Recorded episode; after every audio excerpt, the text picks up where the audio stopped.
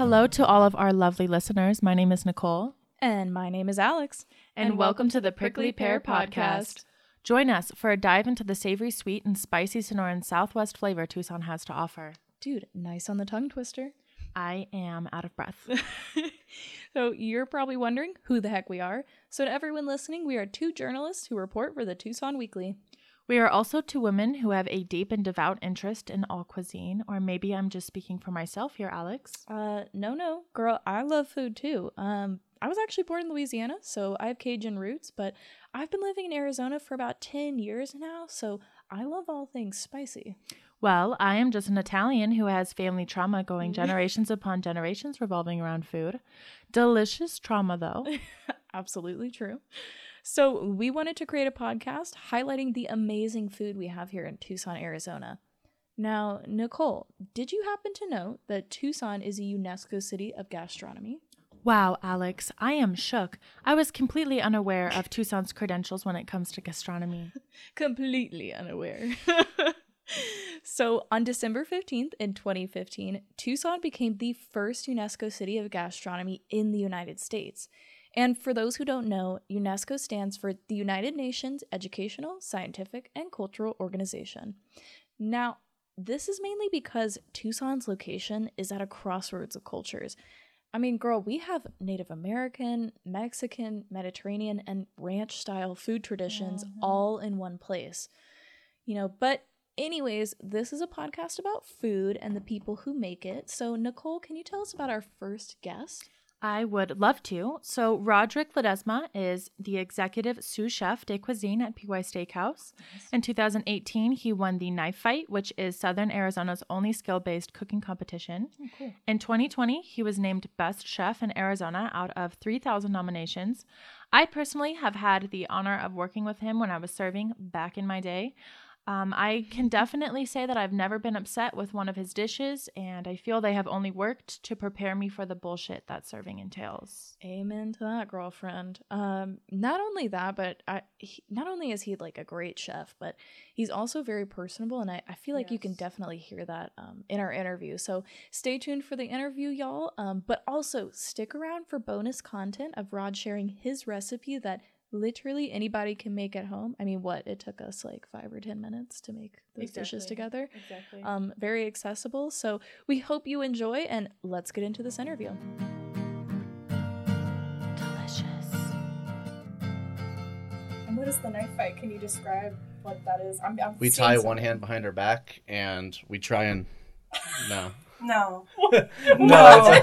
there's no way. Wait, No. you what you you made uh, for everybody listening? You made like a stabbing motion. Do you try to like stab someone? No, so You it- gotta you take them it starts with 16 chefs and it's like a tournament like bracket style so each week or when they do it it's um, you get 45 minutes and each chef brings a secret ingredient and the hosting restaurant is a secret ingredient so it's three separate dishes one for each ingredient 45 minutes and you get to go whatever the hosting restaurant is and go search through their pantry walk in all that to try and find ingredients and and come up with it That sounds So- awesome. That's yeah, it's really fun. Um, when they do it, it's, like, it's open to public. Anybody can go. Like they just post wherever they're gonna be for that that week. But yeah, I won that. Um, I got it was a recruiting company, like a uh, hospitality recruiting company called Industry, but I got um voted best chef AZ from them.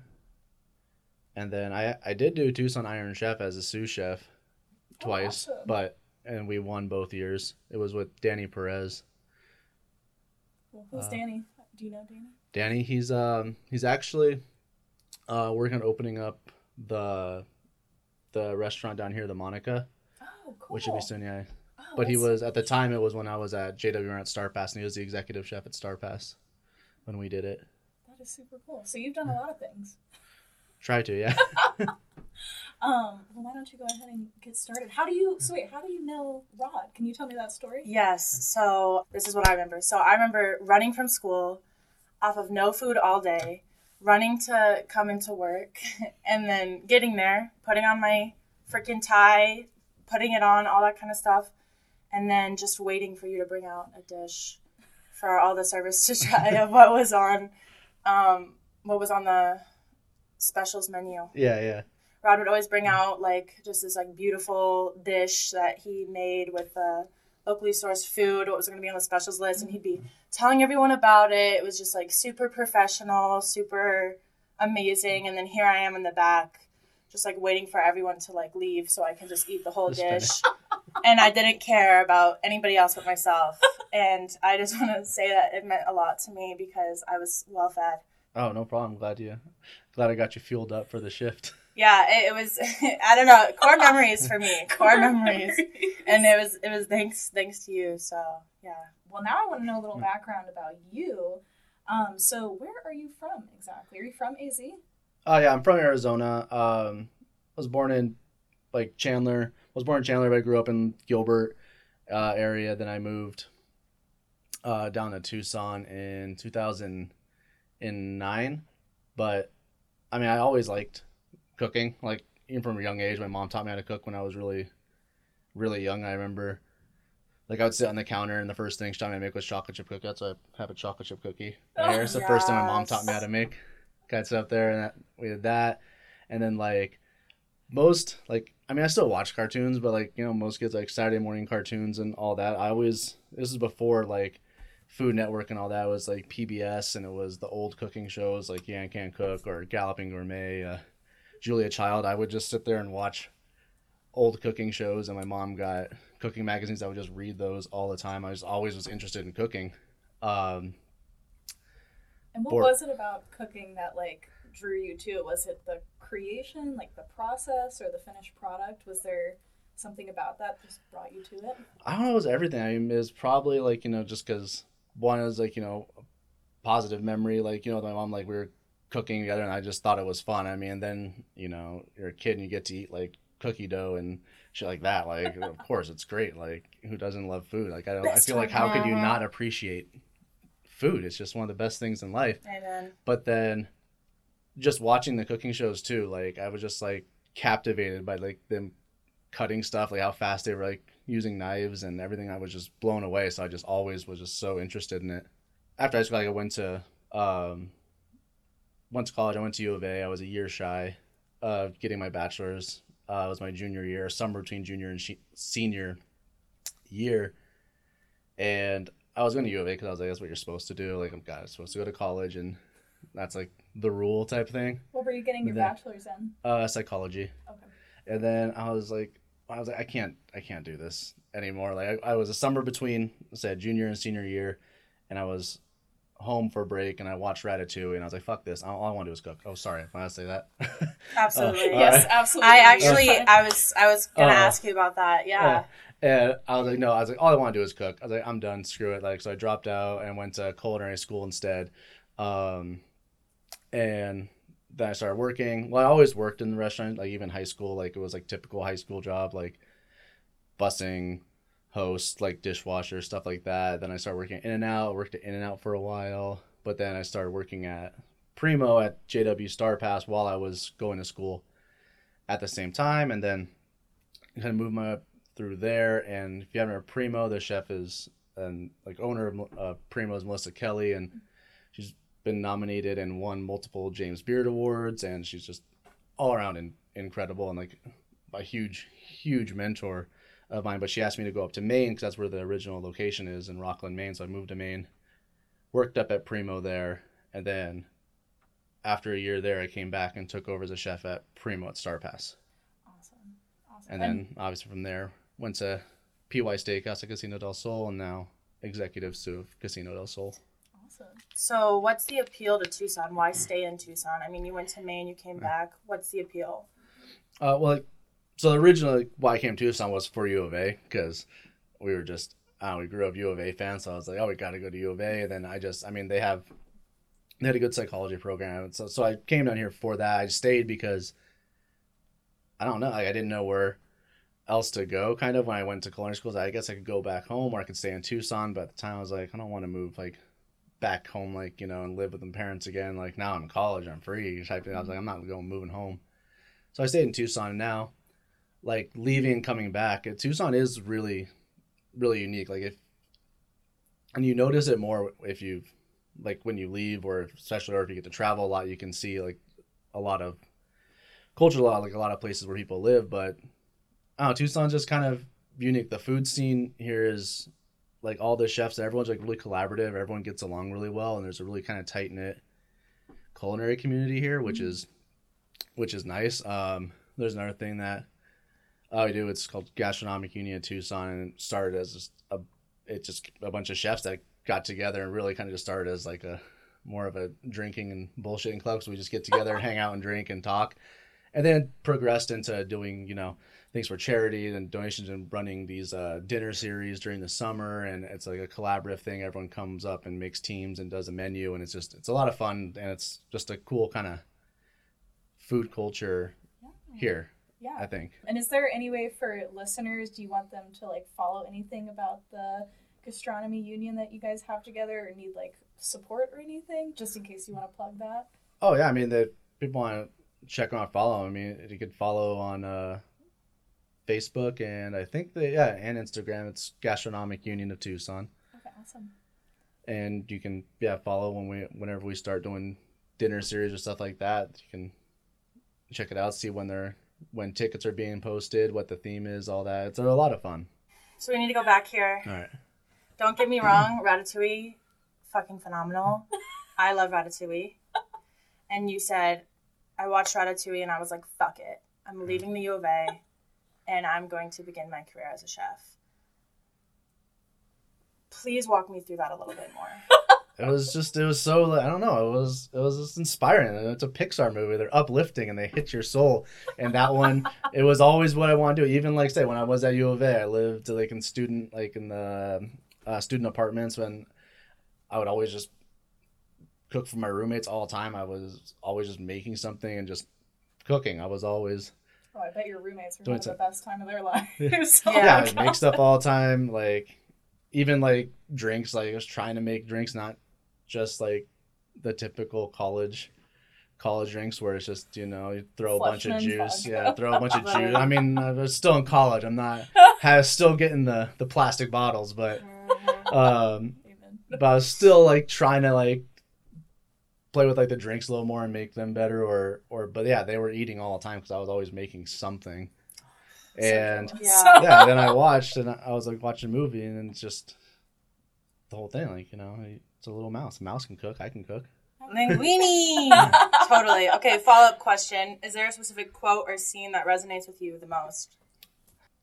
I one well, the ones I remember the most distinct is when he's like first trying stuff and he's trying to get Remy's trying to get his brother to try things. So it has like a bite of this and a bite of that, and like the fireworks go off. You know, he's like try this one by itself, try this one, and then try it Cheese and the together. grape. Yeah, and then Yes. and then Remy. everything goes.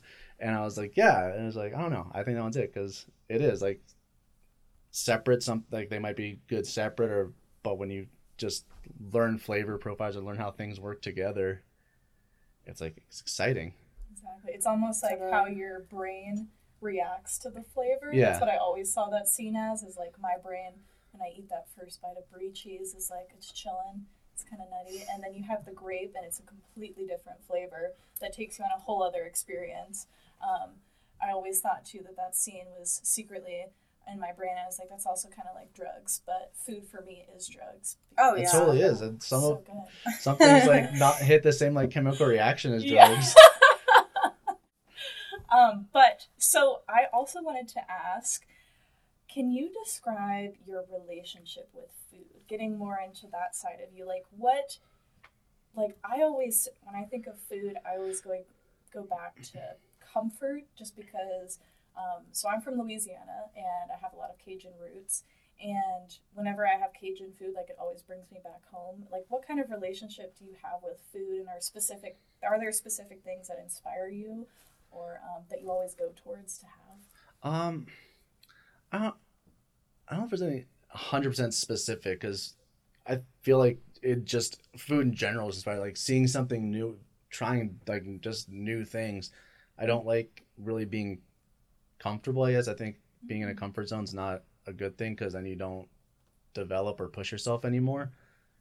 But I just get excited when I see things I've never had before or I haven't seen before. Um, I know you're saying like that you get like that comfort feeling from like Cajun food or stuff like that. Um, it's kind of mixed, like because there's my mom um, that cooked a lot, and she mostly Italian because my mom's Italian, uh, my dad's Mexican, but it was mostly Italian food growing up. So that always is kind of like the the like kind of warm comfort, like getting like her like my mom's lasagna or specifically my mom's meatballs because I don't know what it is. It's those are the best meatballs because it's yeah. because it's those are the ones that I had growing up. Those are the ones that like you know hit that spot like part yeah. of your brain. You're just like this is this is right. It. it. doesn't matter what I do. I can't make them as well. Like I don't care if I get better ingredients. I um, have better technique. Whatever it is, it's just those are the ones that are comforting. yeah. Such a mood.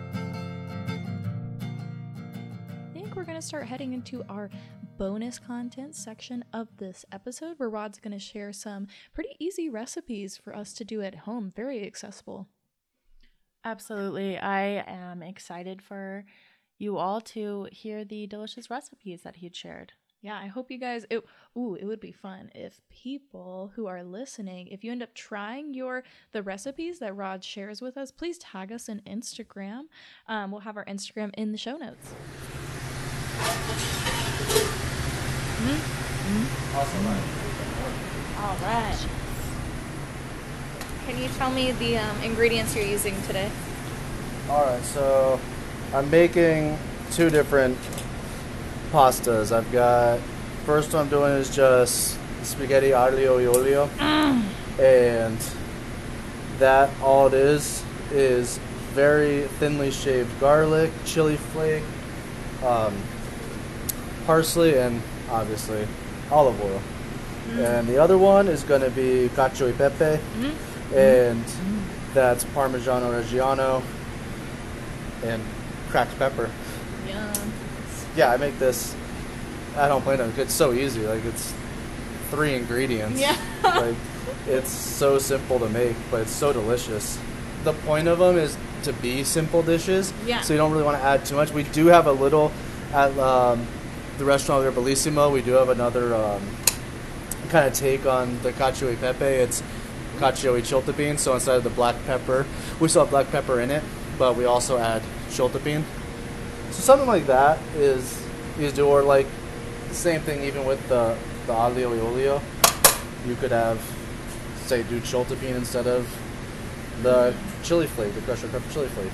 Um, really anything, and you don't need a mandolin. Like you, you use a knife, it's just the mandolin's more consistent. And so, why kind of have shavings instead of like minced garlic, for example? Um, it's it's weird, but like the way you cut garlic kind of makes it taste different. I don't know in a sense like this. This one, it's more consistent, like the slices, so it's nice thin.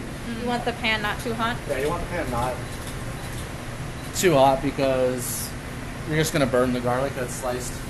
Okay. Just so thin. Just want that low. Just kind of gently kind of toast that garlic. Gently toast.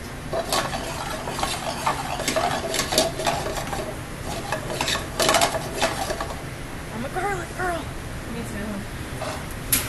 my sweat smells like garlic. Pasta we're using the fresh spaghetti that we have at Bellissimo. Mm. That they make there, but that's amazing. Like you can obviously just get dry spaghetti if you want, but if there's a place that you have to get fresh spaghetti, by all means, or fresh pasta in general, by all means get the fresh pasta. Right. But there's still plenty of like good dry dry pastas you can get out there like, in the store. Don't quote me on which ones because I don't know. I see them and I'm like, I know that's the one. I remember by remember by the colors.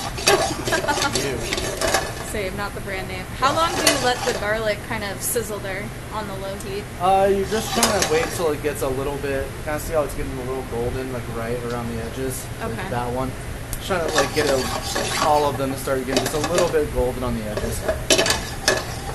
All the heat, it's gonna add in, and back up a little bit. It's gonna have water. but then splatter them with you know water and oil, but And so, do you want some of that water to get in there to kind of add Yeah. texture? So water's part of the sauce. okay. Um, it definitely adds a little bit of part of the sauce. And you want to cook. As a general rule, you kind of want to cook your pasta three quarters of the way ish in the water, Okay. and finish cooking in the in the pan. But you see, like that water kind of absorbed into it and cooked Oh yeah. very fast. And now it has like this nice, nice sauce that emulsified with the olive oil.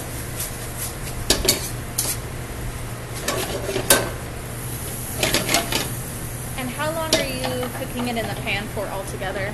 Um, Just literally a bit. so that whole thing took maybe five minutes. Yeah. Just toasting, then chili flake, this, and then uh. Can't Voila. Lose, can't lose that garlic. Gotta get all the garlic in there. And we're done. Oh my gosh. Literally, what, like 10 minutes altogether? Prep included?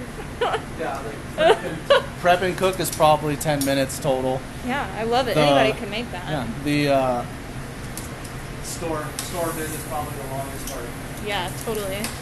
But most, well, these are ingredients also that most people just have Yeah. lying around anyway. If you don't have fresh garlic in your house at all times anyway, you're just doing it wrong.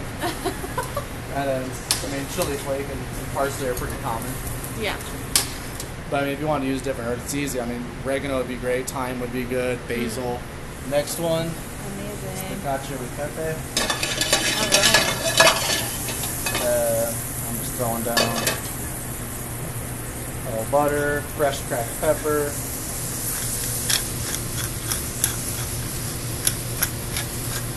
Lots, lots, Lots of fresh cracked pepper. And this, you're just toasting it a little bit before you throw the pasta in. And now again, pasta water. That's hot. Throw some more on there. More pepper. Maybe, maybe pasta water.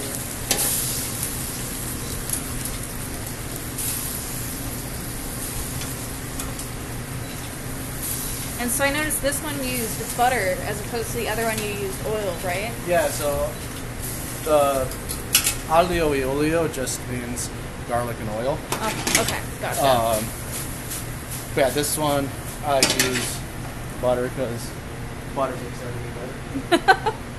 I agree with that. And then so it's a lot of the a lot of fresh cracked pepper, salt, and then the freshly grated Parmigiano Reggiano.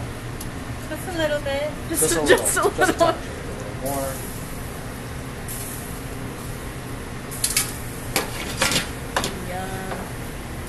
That is it Oh, for this one.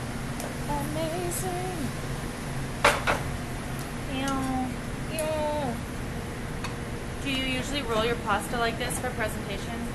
Oh, it's good to. I mean, tweezers work really well. Actually, these things, Oh, yeah. uh, carving forks work really well. Um, or or tongs also, Mm-hmm. but yeah, why why not? Let's add some more more parmesan. There's always room for more cheese. Unless you're lactose Got- intolerant. Unless you're Got lactose. Uh, get the money shot.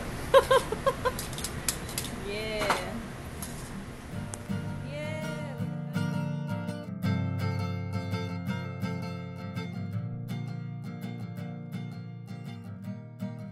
Oh, that's awesome. Are there any um, flavors in Mexican cuisine that you like to kind of reinvent or that inspire you to bring into dishes?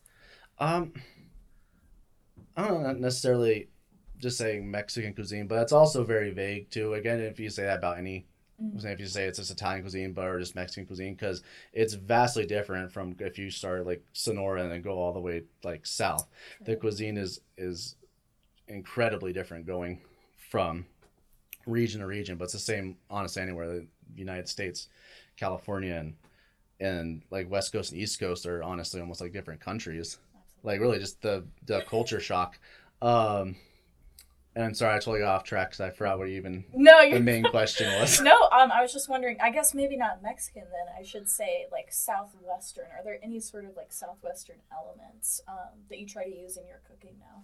Uh, I mean, yeah, still like, um, there's a lot of or something that we did a lot at um, PY was because we are or Tucson itself is a, a UNESCO designated city of gastronomy, but uh, PY Steakhouse is one of on the list of one of the restaurant designated restaurants for the city.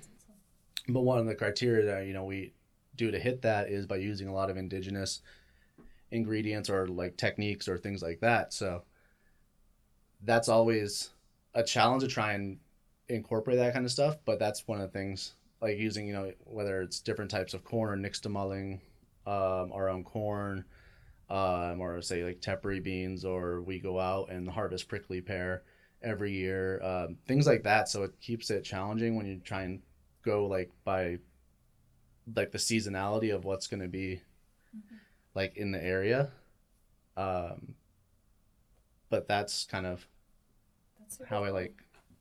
I don't know how I like cooking is going off like what's instead because you can always, I mean, you can always order it, like, get anything anywhere. I mean, you can. It's not hard to get food here. Like I mean, like you can get something overnight from you know Alaska. Like I can get you know halibut that's been in the water 48 hours before. Like it's not hard in like this day and age to get to get product, but it makes it a little more challenging if it's closer and seasonal Mm. For like the it? area. How is it challenging? Just because you're having to go like on the ground, figure Well, it out like- yourself. No, it's more like um because it's not always gonna like it's not always there. Like it's because I mean if it's seasonal, it's you have it for a few months out of the year, and then it's done. So it's not one of those things that you technically should keep on the menu all the time because it's it's the best in the, say those th- say three or four months. That's the best that product is going to be for the entire year, and then yeah, you might be able to get it, but you can always tell when there's like when something is in season when it's not in season. I think that's a challenging aspect of being a, a chef and preparing food that I don't think a lot of people think about is that you have to prepare yourself for change all the time. I mean, even working at PY, the menu was changing, you know, four times a year, right? Three to four times a year. And it's like me even just trying to memorize that, that didn't happen. So, like, I can't even imagine preparing the food, having different ingredients, things that you might not be super familiar with. Um, so, how is that process for you? That's the most fun. I, I've worked at so when I worked at Primo, we would change the menu almost every day. Sometimes, like it's constantly changing. Um, and that's it makes it one. It makes it a challenge, but it also makes it fun because you're always trying to figure out a use for something, trying to come up with something like different or a new technique or a new way to use this, even though you might have used this ingredient already on a previous dish. How can you change it and make it used for for something else. So, yeah, it's a challenge because you're always trying to push yourself to create something different, but it's what makes it fun and interesting. follow up question What about your personality or who you are as a person um, allows you to look at that as fun? Yeah. I mean, I don't know. Honestly, you have to be like a really special type of person. I feel like to work in this industry are very specific. I guess I say not even a special, specific type of person or personality to work in this industry because it is like it's hard, and it's just there's something like inside like almost any chef I feel like you talk to or someone that's like really passionate into it all kind of has the same thing like we don't exactly know why but we all have like the same kind of like it's just what excites us. It's like a part of us. Like i can do something else but i couldn't like i could only be a chef. Like that's saying like yeah i could do something and go work somewhere but i'm like in my soul like i'm a chef. That's like all i feel like i could do That's really sweet. Sorry.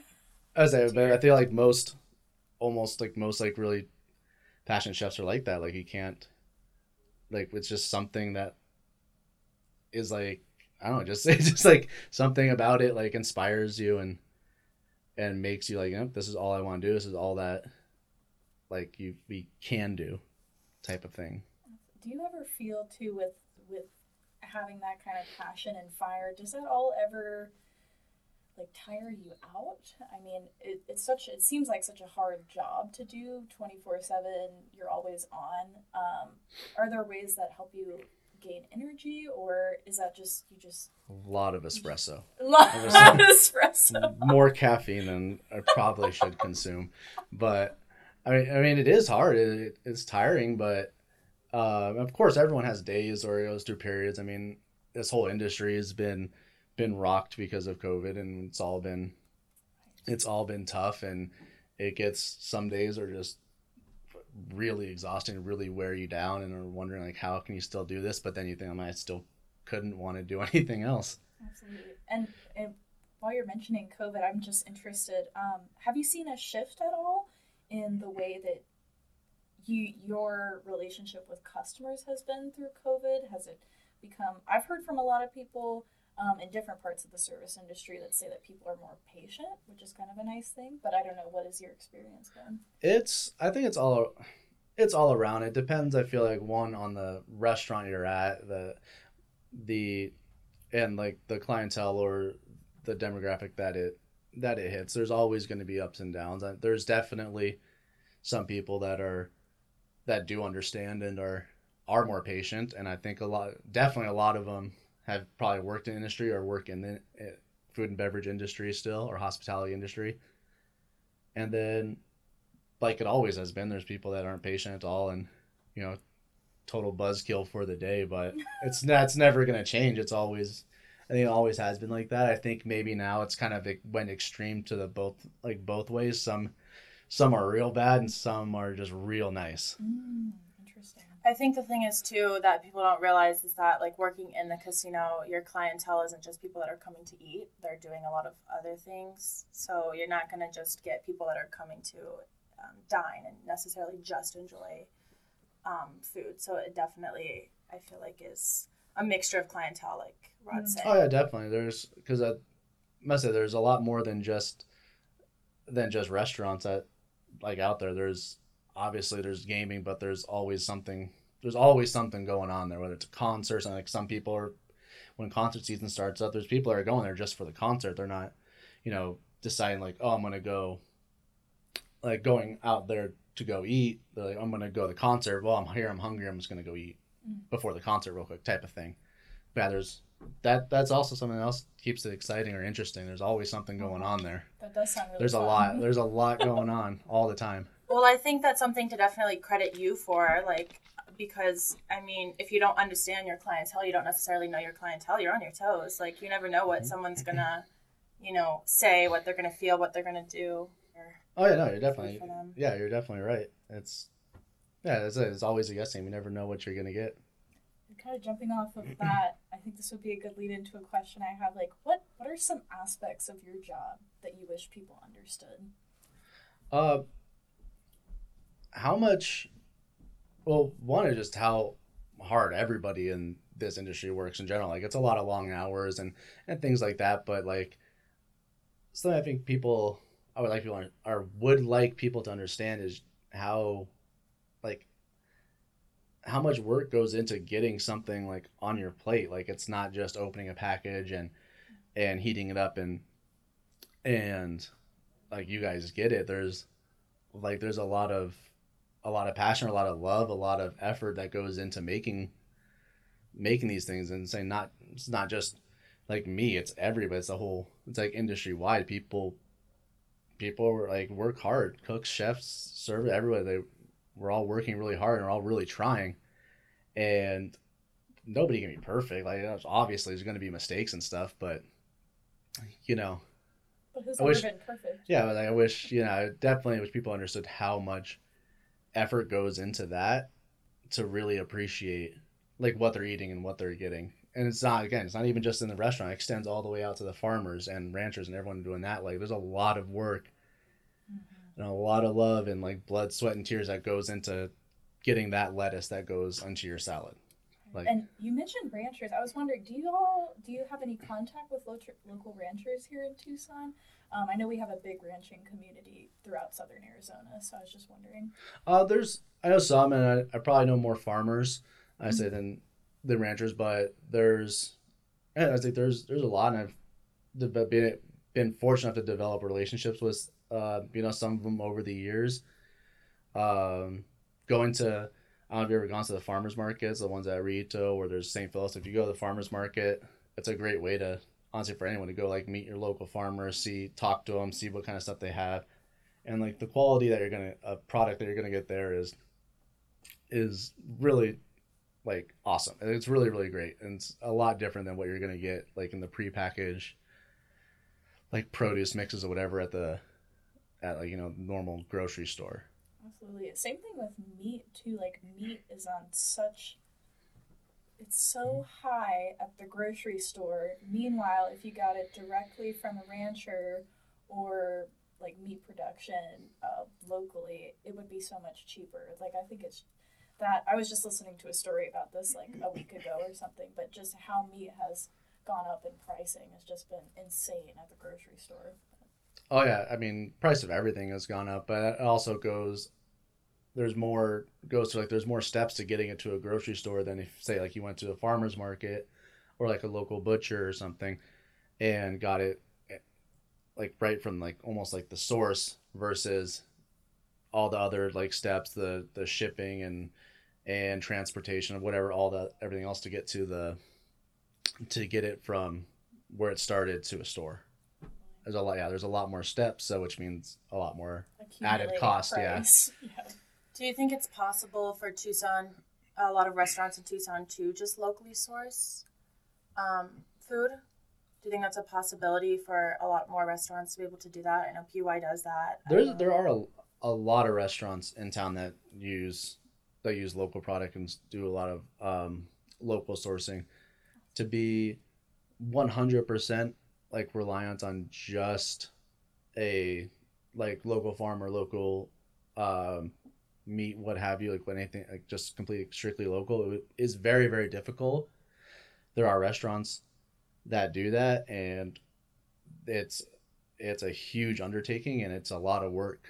Like if they're if you stick to 100% local and especially if you're saying 100% local 100% like you know from scratch kitchen mm-hmm. it's a it's a lot a lot of work. And you have to be extremely creative. You have to have really strong relationships with those farmers ranchers um, all local type purveyors. To all make it work it's an undertaking and it's very impressive. I feel like for places that that do that. Absolutely. It's like 10 more steps to the already 20 steps it takes to create a dish. besides this process, what else gets you through the day than being able to like, you know, meet a form standard or be able being able to provide these visually appealing dishes? I mean, it's a, it is such a daunting task. I think that's something that we're definitely all like able to relate on. Is you're standing on your feet for Hours. you know eight to ten hours, even just like during the time the restaurant's open, not like let alone all the other hours that you're having to stand on your feet. And what else allows you to do this? other than espresso. Other Oh, I was, gonna- I was gonna throw my espresso answer back out there. Say a lot of, a lot of that. Uh, it's. I, I probably am gonna like just be like repeating myself or something I've said earlier. I'm sure or some like iteration of it, but it's, it's just kind of, what drives like.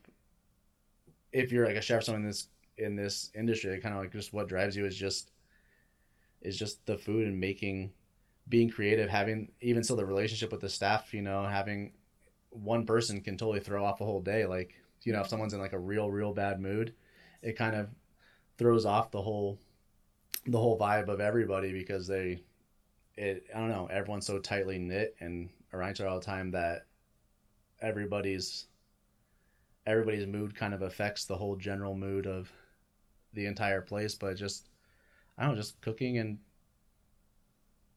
like even still like the rush of like getting through like the the busy time of the night and everything kind of just keeps you keeps you going I was just curious to know how has working your way up the chain in the food industry changed the way that you view your production and your success? Wait a minute.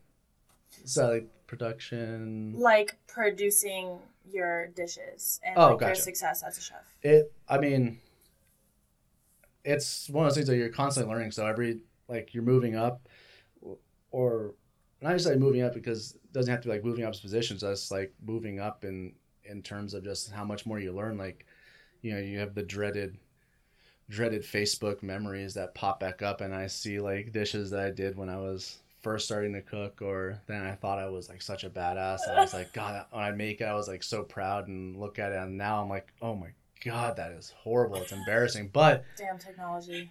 I know. But same time, it's good because if I didn't make that bullshit before, I wouldn't have learned how to make it better. Like at the time, you know, you think it's good, but then you have your mentors or other chefs or even your like fellow like cooks at the time when you're when you're making something, everybody can throw input in. You might think you have something really great, and then like, no, this is this is stupid. Like, don't don't fucking do this. And but I say everything's a learning experience, and then the way it shift, I guess, like changing, you know, like like my role going from like working a cook to becoming a sous chef or chef, and now executive sous chef. Like, it's it changes the way you the way you make a dish or look at a dish because the more I guess responsibility, the more you kind of see, it gives you a broader aspect of everything too. Like I said, when you're a cook, and let's say like, when I was a cook and the chef be like, "Rod, come up with a special," all I'm thinking about is, you know, oh, what kind of like how can I make something really cool, or or what ingredients am I playing like I had to play with, and while that mentality is still there, like you know, what how can I change this, or what fun stuff do we get to play with? You still you think about it in a broader a broader aspect. Like then you start think, going into terms of can this actually be feasible to put on a menu? Is the labor gonna like the staffing? Is that are they gonna be able to pull it off? Like how much labor is it gonna take to make this item? Is, is it even worth putting on a menu? Is it gonna be too complicated? What are the costs associated with it as well? So there's a lot more thought that goes into I think making like a dish or making a menu once you have a broader understanding of it and you're not just like oh, I want to cook and have fun because that's still a huge part of it. But the more you see the more you kind of start realizing how much more you have to realize than just oh make something that tastes good. Mm. There's also definitely a pattern of calm in the chaos. Yeah. And I don't want to say that it's because you might have Italian roots, but I am going to say it anyways. where do you think where do you think that comes from? Um, I don't know. That's maybe maybe that's part of it. I don't know. It's funny you said that too because that's like this tattoo up here. It's all the way. It's organized chaos. So this side's like a kitchen. This side's a kitchen. It's all clean, and then this side's all like chaos and on fire and everything. It's definitely the That's a- Italian and Mexican roots together. I mean, it's like I really I mean, I don't know. That's it. Who knows? It- Yeah, it might it might be, but I don't know. I think yeah, it's just the kitchen's organized chaos. Yeah. Totally. Awesome. And I want to know what does the future entail for you? What are your dreams? What is that thing that you don't want to say out loud? I've always like one of the things that I've always said like one of my goals or one of the things is getting a James Beard Award or at least nomination. Uh, that'd be cool. I mean, for the longest time, my whole life, I was always like, "Oh, I want to open my own restaurant." And now that I know so many people that own their own restaurants, I'm like, "I don't know if I want to open my own restaurant because that's that's a lot." It's not necessarily because like, "Oh, I don't want to work hard," but it's it's just, just I don't know. It's an intimidating thing. It's a scary undertaking. I think Why? Why is that? was it just literally just because of uh, how like how much pressure and stress and everything that goes into it and you know i really don't know and i'm gonna backtrack on this too because now that even though i'm thinking about it it's like you know my own place would be really cool Yeah. and would be really awesome Yeah. That would be Totally. cool. Um, would you be able to tell people who are listening what the James Beard um, Award is, or like the nominations? Can you tell them that? Um, I guess like uh if you're not familiar with her in in in the industry, a easy kind of way to think about is kind of like I say like the Oscars of cooking, in a sense. Um, so it's uh, it's a bunch of award. There's tons of there's a bunch of categories. I mean, there's best there's best chef, best upcoming chef, restaurants. Uh, it goes uh, like baker. It goes even down to service or ambiance, things like that. Um, but they're they're peer nominated awards for say for chefs in the in the industry, and it's just it's a it's a pretty big recognition and and achievement. And it's did you say it was nationally, like the United States? Yes, yeah, Oh, nationally. Awesome.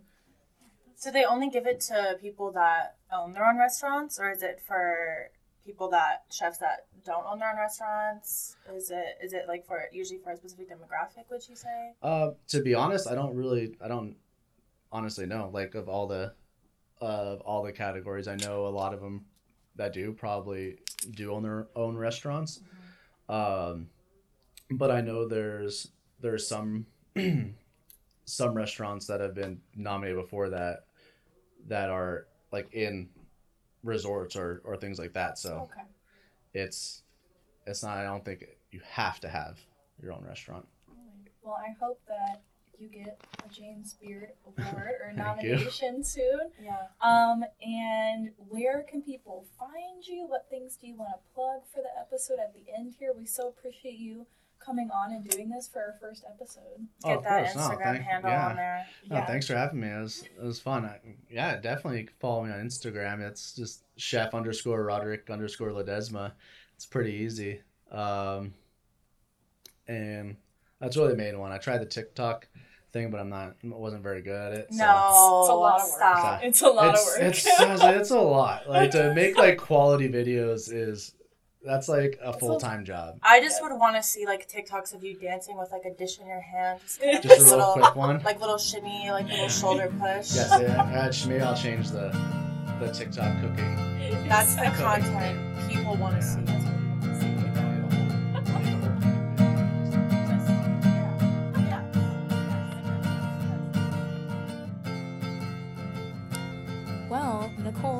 You so much for bringing Rod onto this podcast, especially for our first episode. I really enjoyed that interview, and I also really liked hearing the backstory behind his tattoo sleeve um, and the specific tattoos he has in there. And I think it's cool that it ended up being parts of his life that are connected to cooking and the culinary arts. And I thought that was really sweet and really cute to have that side on our interview.